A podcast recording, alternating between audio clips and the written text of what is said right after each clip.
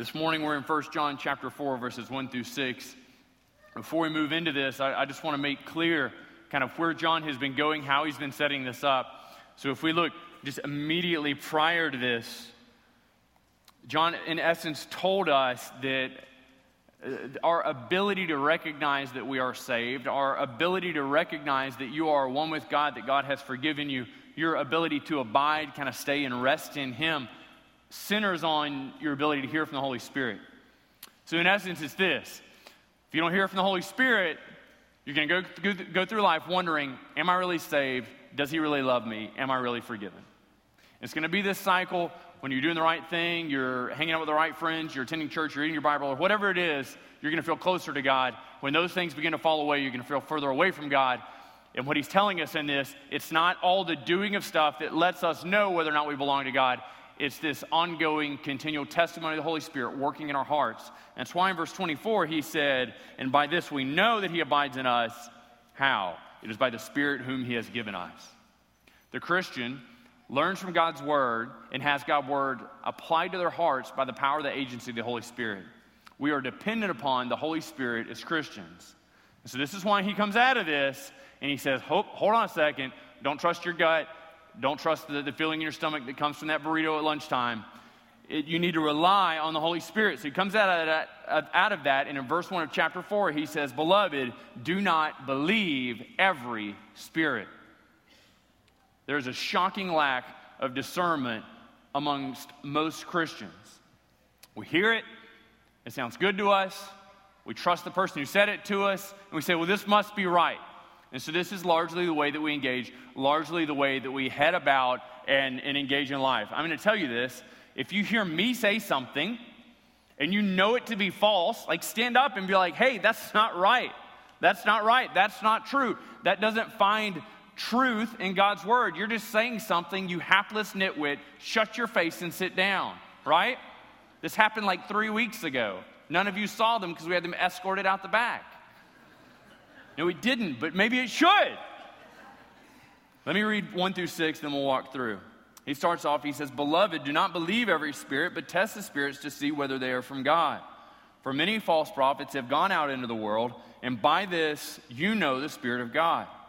Every spirit that confesses that Jesus Christ has come in the flesh is from God, and every spirit that does not confess Jesus is not from God.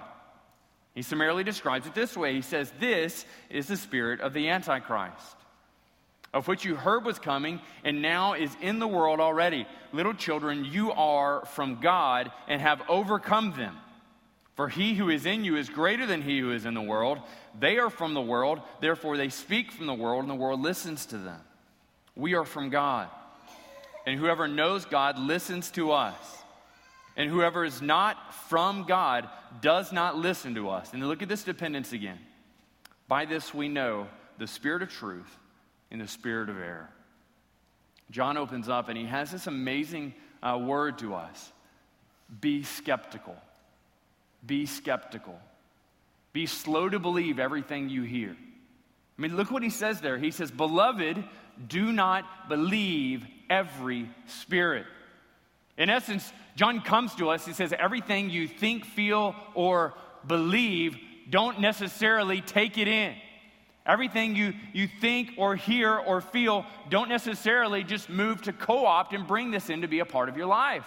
Man, we have some dearly misguided people in our families and in our community, communities spreading, uh, for lack of a better word, craziness, right? Like you have these people. Some of you, it's your mom. Like she calls you and she's like, hey, look, I was watching Osteen on TV the other day, and he said if I did these five things, my bank account's just gonna be brimming with money. And you're like, Mom, turn it off. Like, stop watching that. And she's gonna say, No, no, no, no, you don't understand. I saw on Facebook the other day, somebody posted and they said, if I like, share, and, and, and then tag 50 of my friends, these things are gonna happen. God is gonna bless me from heaven. All these amazing things are gonna happen. And you're like, Mom, get off Facebook. Quit believing your idiot friends. Like, get, find a new book club. Like, find a new group to hang out with. And so we know in some sense that those things we think, those things we hear, and those things we feel, man, they have to be tested. Don't believe everything you hear. And this is what we do. We tend to assign truth based on how well we know someone. So if we know someone well, we respect them, they come into our lives and they say something like, oh man, I don't know how I feel about that, but because I have this relationship with this person, I'm more apt to believe them. Christian, be skeptical. Be skeptical.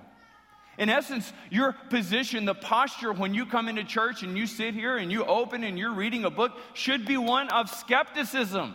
Now, notice there's a difference between skepticism and doubt, right? And so it's not like you're sitting there and you're like, oh, he's just a liar.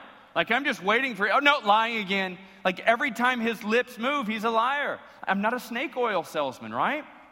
And so there's a difference between doubt and skepticism. Skepticism looks at this and says, could this be true?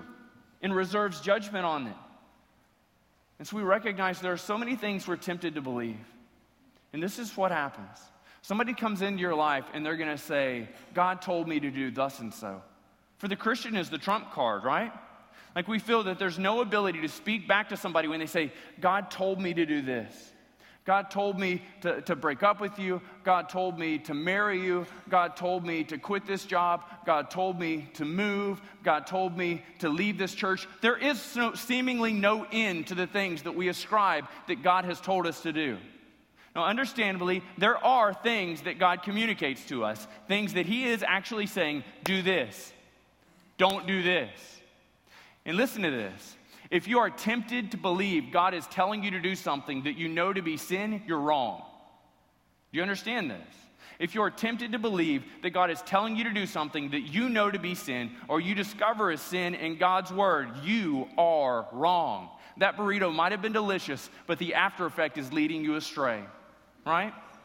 Just because someone comes up and tells you, God has told me to do thus and so, or God has told you to do thus and so, you need to test this.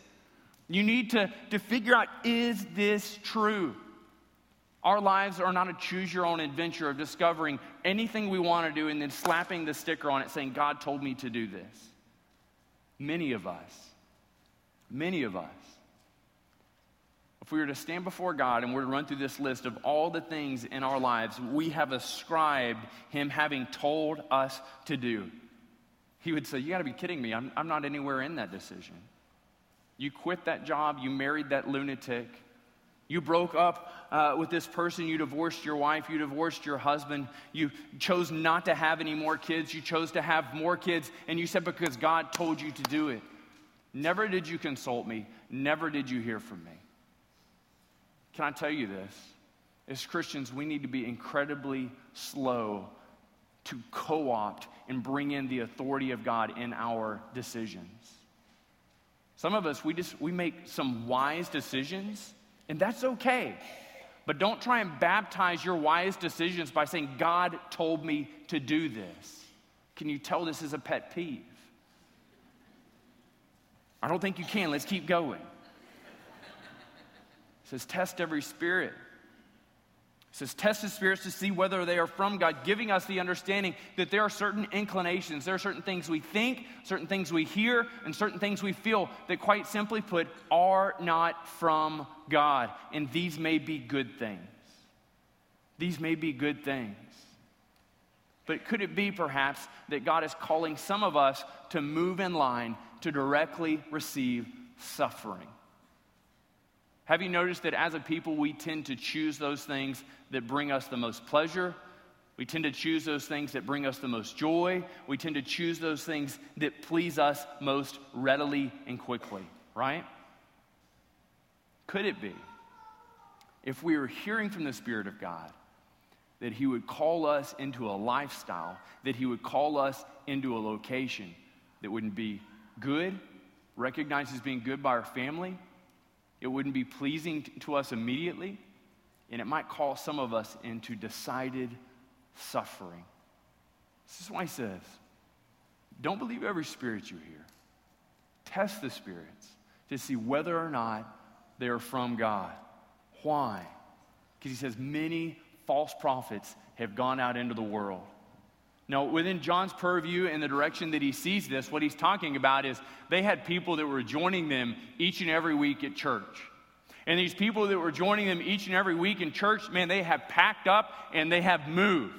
And so you have the church over here and they're existing, and they're worshiping God. And then you have all those who have moved and they've set up in the same community just down the street and they're here. And this is how John describes them. These guys are false prophets. You know what a prophet does? A prophet communicates, and their communication, they say, comes from God. So this is what John says. We need to test these spirits because we know these folks, they used to be over there with us, but now they've set up over here and they're communicating back to us. And they're saying, God wants you to do this. God wants you to understand Him this way. God wants you to do this. And, and all these messages are coming back to the church, and John's saying, don't be believing them consistently, every day, every moment. Every time you hear somebody speak back into you, ask yourself this question Is that from God or is that from somewhere else? Test the spirits because we recognize many false prophets have gone out into the world. You know, today in our time, we find the ability to receive bad information at an all time high. You can see it on social media, you can hear it on the radio, you can watch it on television. Just because, listen to this, just because someone is famous and their messages are everywhere doesn't mean they're right. Do you understand what I'm saying? Just because somebody is famous and their messages are everywhere doesn't mean they are right got to be discerning. We have to test the spirits, we have to test the messages that we hear. Now, John gives them one test, and one test in particular. And it seems that in reading the, the, the, entirety of John and really studying the history of this, it seems that he is addressing one specific issue present and devastating in his day. Namely, this group taught that, that Jesus wasn't really uh, in the flesh, that he was something different, that to understand who Jesus is, is, is something that the church was getting wrong, and this heretical group, this, this group of heretics, was getting right, was getting true. So, this is what he says. By this you know the Spirit of God. Every spirit that confesses that Jesus has come in the flesh is from God. Conversely, he says, every spirit that does not confess Jesus is not from God. Now, on the one hand, we recognize that if somebody comes up to you and they say, hey, you need to understand this, Jesus is not God, we go, bam, heretic! right? This is the process we get in. We know that what they say is not true. So if someone comes up to you and says, Look, I have this wonderful plan for your life, but first you need to understand this Jesus is not God, He didn't come in the flesh. Show of hands, all those who would say, You're a liar. You should all have your hand in the air, like both of them, right?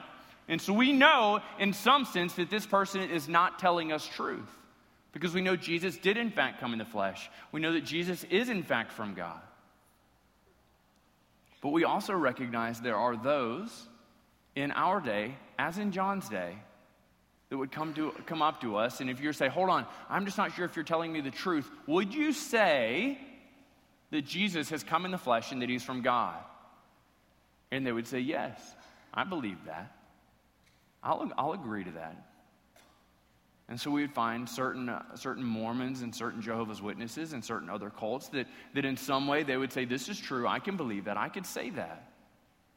So we recognize that, that this is not the only test we apply to discover whether or not the Spirit is from God or the Spirit is from somewhere else. Interestingly, you'll notice in the Gospel of Mark, in Mark 124 and in 311, listen to this testimony. And it's not from someone we would be readily understanding that we should trust. Jesus, Jesus casts out a demon in Mark 124 and 311. And listen to this response. The demon cries out and says, What have you to do with us, Jesus of Nazareth? Have you come to destroy us? And look what he says I know who you are, the Holy One of God. How many of us want to line up to hear a testimony from a demon? How many of us want to line up and to receive kind of what we should do and how our lives should progress in the testimony of a demon? And again in 311, we hear these words. He says, And when the uncle- unclean spirits saw him, they fell down before him and cried out, You are the Son of God. And so we recognize that this and this alone is not all that John is pointing to. It's not all that John is pointing to. Let me tell you something. Jesus, in speaking of the coming of the Holy Spirit, said these words in John 16. In John 16, Jesus is preparing the disciples for what it's going to be like to live without him. And so, speaking the testimony of the Holy Spirit, he said this He will glorify me, for he will take what is mine and declare it to you. If someone comes up to you and they present an incredibly convincing testimony on what you need to do and on what you need to know and how you need to live, and what they say doesn't find parity. You cannot readily find it. You cannot see it in God's word, which is what Jesus declares to us, what he has given to us. Then know this it is not from the Holy Spirit, it's from somewhere else. The Holy Spirit longs to glorify God in Jesus. The Holy Spirit's ministry is in taking what Jesus has said to us and applying it to our lives. This is what he says in there. He will glorify me. Why? Because he's going to take what is mine and declare it to you. So we recognize if we hear something that doesn't accord with Scripture, it's false. It's not true. We need to be those who are reading God's word and then being skeptical of those things we hear. And some of us will, will, recognize that there are things in our life that we believe and believe strongly. And what we're going to find is they are, they are from the world and not from God. They are from the world and not from God. They may be good, they may be wise, they may be true, but some of us will find that those things are from the world and not from God. Why? Because you'll recognize certain freedoms in Scripture. You're seeking to live a legalistic life. You're seeking to, to, to, to let God's love be most readily visited upon you by the rigorous keeping of rules, by not doing this and by doing that. And then you read God's word and you find that you are loved, that you are adored, that you are set free. Some of us will find incredible freedom in reading God's word and abiding by what it says, not what we presumed it said, what we presumed that we were walking in. He says, Every spirit that confesses Jesus Christ has come in the flesh. It's from God. But continuing, we know that there is more to it than this. John continues and he says that we need to understand that we are sinful. You recognize that over the course of, of John's short letter here, he's been communicating to us certain things we had to know. Back in chapter 1 and verse 8, he says, If we say we have no sin, we deceive ourselves and the truth is not in us. Recognize that each and every one of us have sinned, right? Each and every one of us have sinned. Each and every one of us has found ourselves deeply in need of the forgiveness only ever offered us from Jesus.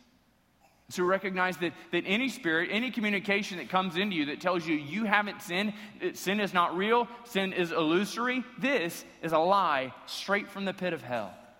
This is a lie straight from the pit of hell recognize even more that, say, say they, they proclaim that sin is real, but there are other ways to be forgiven. You just engage in righteous living, you just do the right thing, you do enough good things, you give enough money to the poor, you, you serve in enough soup kitchens, that God will look at this and you say, you know what, Andy's a pretty solid guy. He, he spends the weekends serving in soup kitchens, he does this over there, and so he just gets a pass. He gets a pass. He didn't believe in Jesus, but he gets a pass because he's such a good, amazing, and solid guy. No.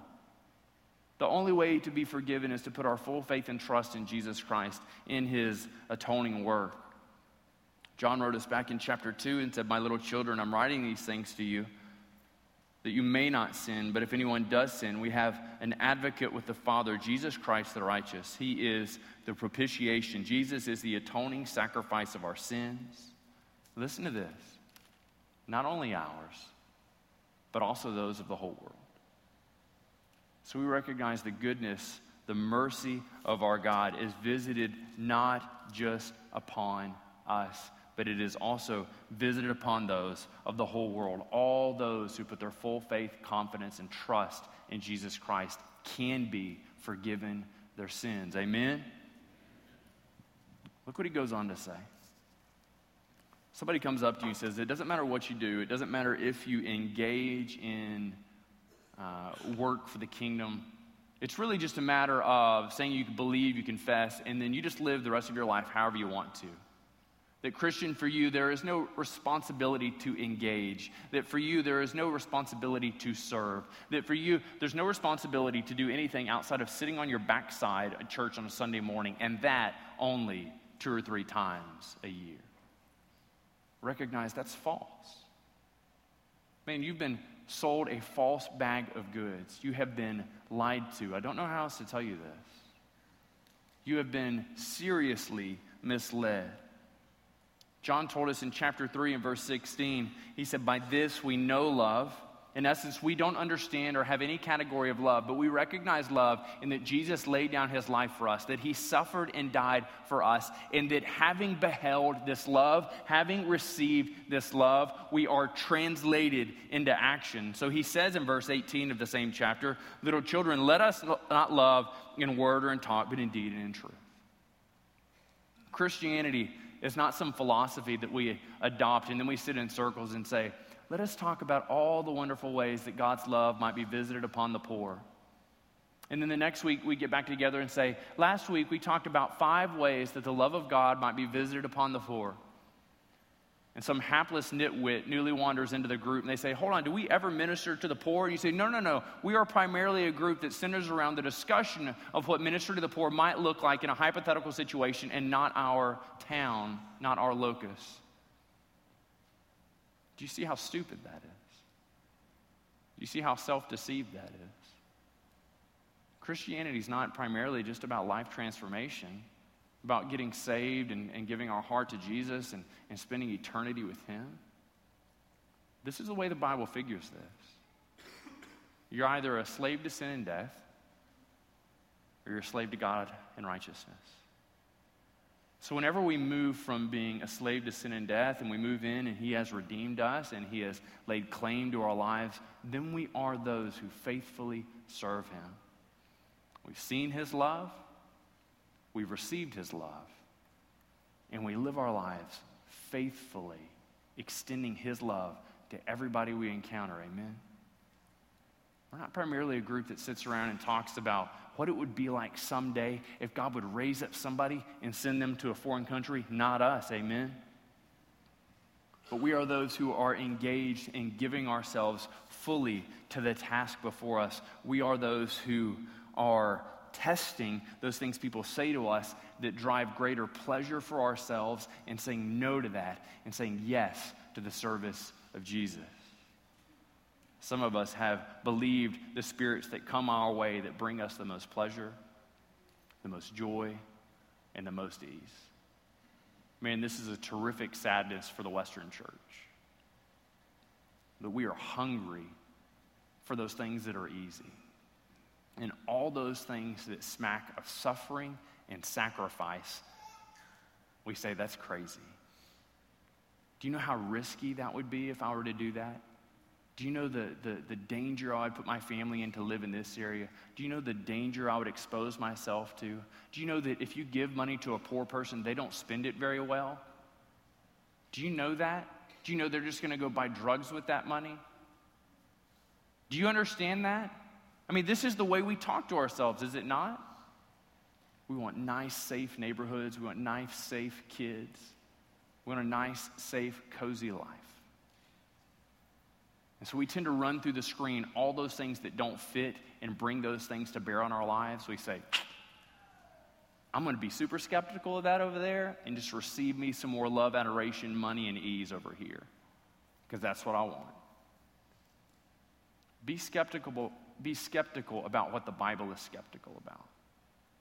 Be risky about what the Bible risks. Now look at this. He comes into verse 4 and he, he turns around. He knows that what he said has been hard to hear. He knows it's been hard to hear. They want to believe those things that are easy. They want to push off those things that are hard. So he comes into them. He says, Little children, you have overcome them. In essence, this is the picture he gives to them. He doesn't look at them and say, Sue, Bobby, Billy. He comes to them and he says, You, church, all of you together, you have overcome them. All these false messages have been communicated back into your church, and you guys coming together have overcome them. You guys coming together have overcome them. We recognize that any of us standing alone isn't nearly as strong as all of us standing together. You understand what I'm saying? We desperately need each other. We desperately need each other. It's the power of God working in all of us at the same time that is enabling us to overcome them. It is the power of God working in all of us together that enables us to stand against the slings and arrows of the enemy. It's not us rising up as kind of this, this lone wolf and going out on our own that we can stand and say, Everybody, look at me, look how amazing I am. It is all of us together saying, Man, I'm broken and wounded and in desperate need of help. And then our brother or sister comes along and says, I'm broken or wounded and in desperate need of help. And all of us together, arm in arm, hand in hand, receive through us the power of the Spirit. And all of us together have the ability, the power to overcome them. Why? Because all of us together gives a beautiful picture of what it is to be redeemed in a community. As little children, you are from God, you have overcome them. Now, let me offer a word of corrective here. I think the majority of times I've ever heard anybody teach on this passage or to speak on it or use it as a memory verse or a life verse or whatever you want to call it, it's always about them, right? Man, I have overcome. I think there are songs about that. You're an overcomer. Now look at this. Why? You are a vessel, but He is greater. He comes into you, He comes into us.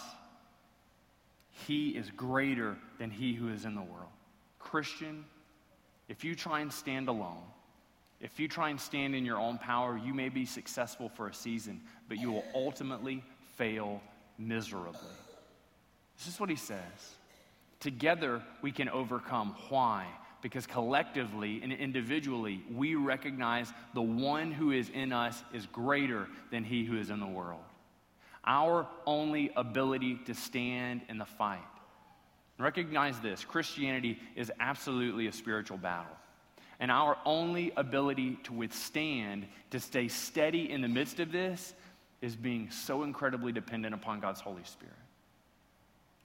There's no place in Christianity for haughtiness, being puffed up, being prideful, being arrogant. Christianity is a relationship with incredibly broken, devastated, and vulnerable people in a high and exalted God. The role we get to play in Christianity is being needy and broken and humble. How many needy, broken, and humble people do you know that are just beaming with pride? They see their needs, they ask many of us to meet them. They see their needs and they cry out to God to be near to them. And this is for the picture that He has for us all. That we would all come together, not seeking to mask my weakness, not seeking to, to hide what that is, but freely showing it. Why? Because this is the true testimony of who I am before a holy God. And unless I live and communicate a true testimony of who I am before a holy God, I am limiting the ability of the Holy Spirit to work in me. Because I'm seeking to live and prop myself up on what others think of me instead of who I really am before God. There's a real heart check for many of us in this. Many of us are incredibly enamored with what other people think we are, with who other people think we are. Can I tell you this? God sees your heart. He sees your woundedness. He sees your pride. He sees your sin. And his desire for you is that you would walk up out of that and that you would humbly declare, I am broken and in need. And if this is your posture before Him, then He can lead you through dependency upon Him and those spirit filled people in your life. He can lead you to overcome the situation that's facing you. Why? Because you're finding your identity, your rest, your truth in Him. Not in your circumstance and not in who people see you as. So he says, Little children, you're from God, you have overcome them. Now, in 5 and 6, he splits everybody in the world into one of two camps. And he says, We've got the world over here, and we've got the church over here. Everybody in this room and everybody you'll ever meet is in one of these two camps. Not saying that they're members of Ridgecrest, but that they are of the church of God or they're in the world. So he looks at the world and he says, They are from the world, they speak from the world, and the world listens to them. Valerie and I used to have a friend named James, and James was from Cork. He's from Cork, Ireland, and he had the thickest accent of anyone that I've ever heard in my entire life. And every time James would speak, and he was very intense, he kind of get in your face and talk. He was, he was a tall guy. And I would just kind of nod and smile and chuckle. One, because I found his accent comical. I did. I thought, You're the largest leprechaun I've ever seen in my entire life. Where's your pot of gold? I must find it. And two, he was just, just funny. He was a fun guy to be around. But I never had a clue what James was saying. And uh, I just, I mean, there's no telling the things he's disappointed I never showed up to because I simply said, Yeah, absolutely. Awesome. Totally. See you there. What did he say? I have no idea. Good. I retired, I retired, I retired, retired. And so one night, uh, speaking through a translator, James had invited us to go out with him. And so we showed up to this deal, and there happened to be this girl from Cork as well there. And, and the most amazing thing happened. James walked over to her, and she began to speak, and James began to speak. And none of us had any clue what they were saying, but they both understood exactly what the other person was saying, right? And so they're talking about all these things, and you already go down, and I mean, it was, it was insane. Not a clue what they were saying. But apparently, people from Cork understand other people from Cork. The world works the same way. The world works the same way. He says they are from the world. They find their cultural, uh, cultural identity in the world. They speak from the world. Everything about their worldview is coming from this idea, being primarily found in who they are as citizens of the world. Increasingly, Christian, we will not understand how people in the world make decisions. This week, a company in Australia uh, decided that it would be a novel thing to take frozen embryo and make them into wearable jewelry. Frozen embryo and, and to make them into wearable jewelry.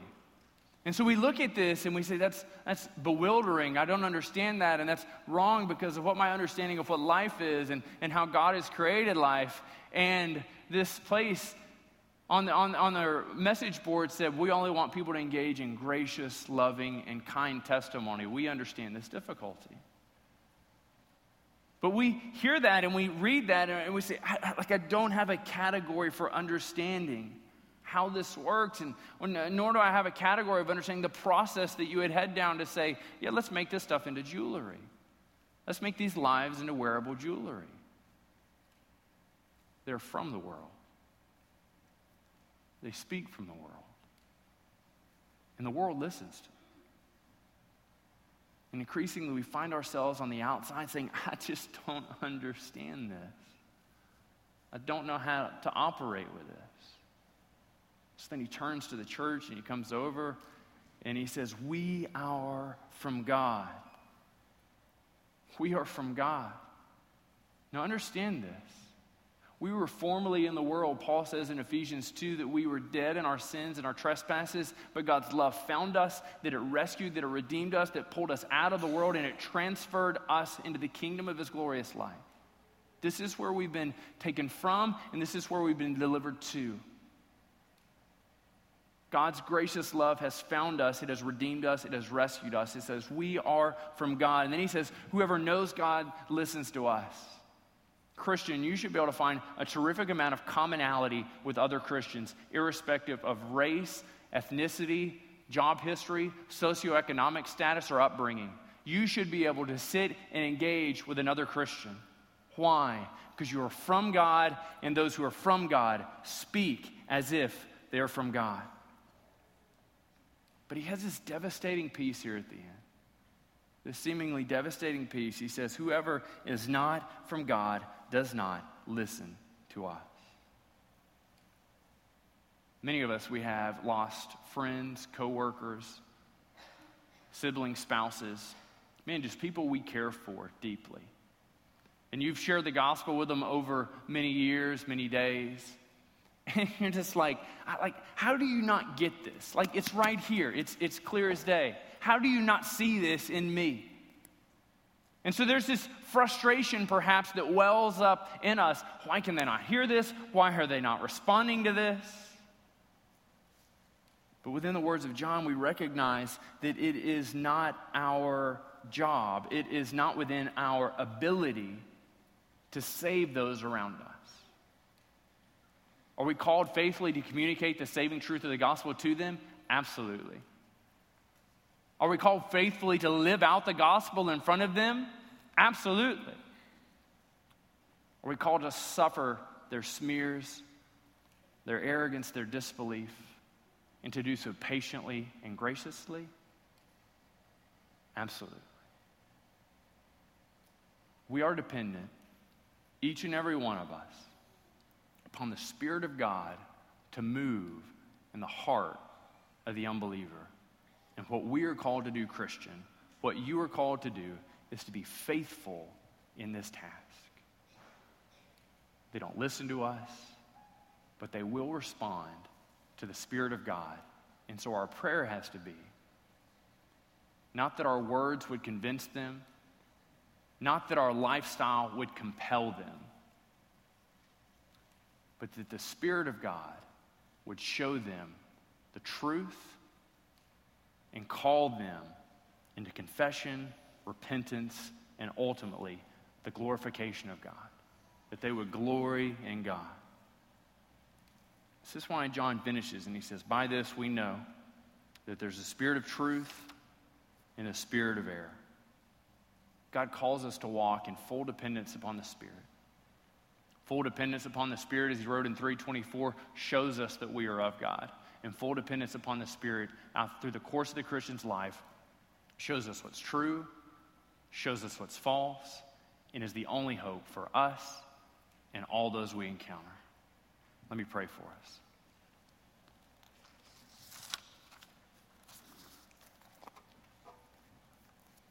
Father, this morning we come to you recognizing that many of us have lost friends and family members, and we yearn for them to come to know you, to be saved.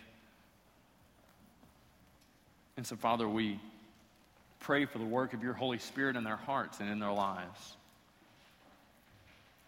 And God, I pray for those of us in here who, man, we have been following you, but we have been leaving been believing and living our lives in accordance with some false spirit. We've not been walking in the reality and the truth of what your word says, but in the opinions of those we hear from. So, God, would you allow us to walk in the realization of the truth and the freedom of your Holy Spirit? Father, we thank you for your Spirit for the abiding testimony that it is for us in our lives, and for the way that we're able to determine truth from error as we find ourselves being dependent upon your Spirit.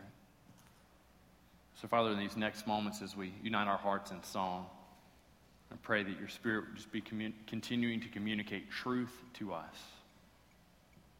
And we pray these things in Christ's name. Amen.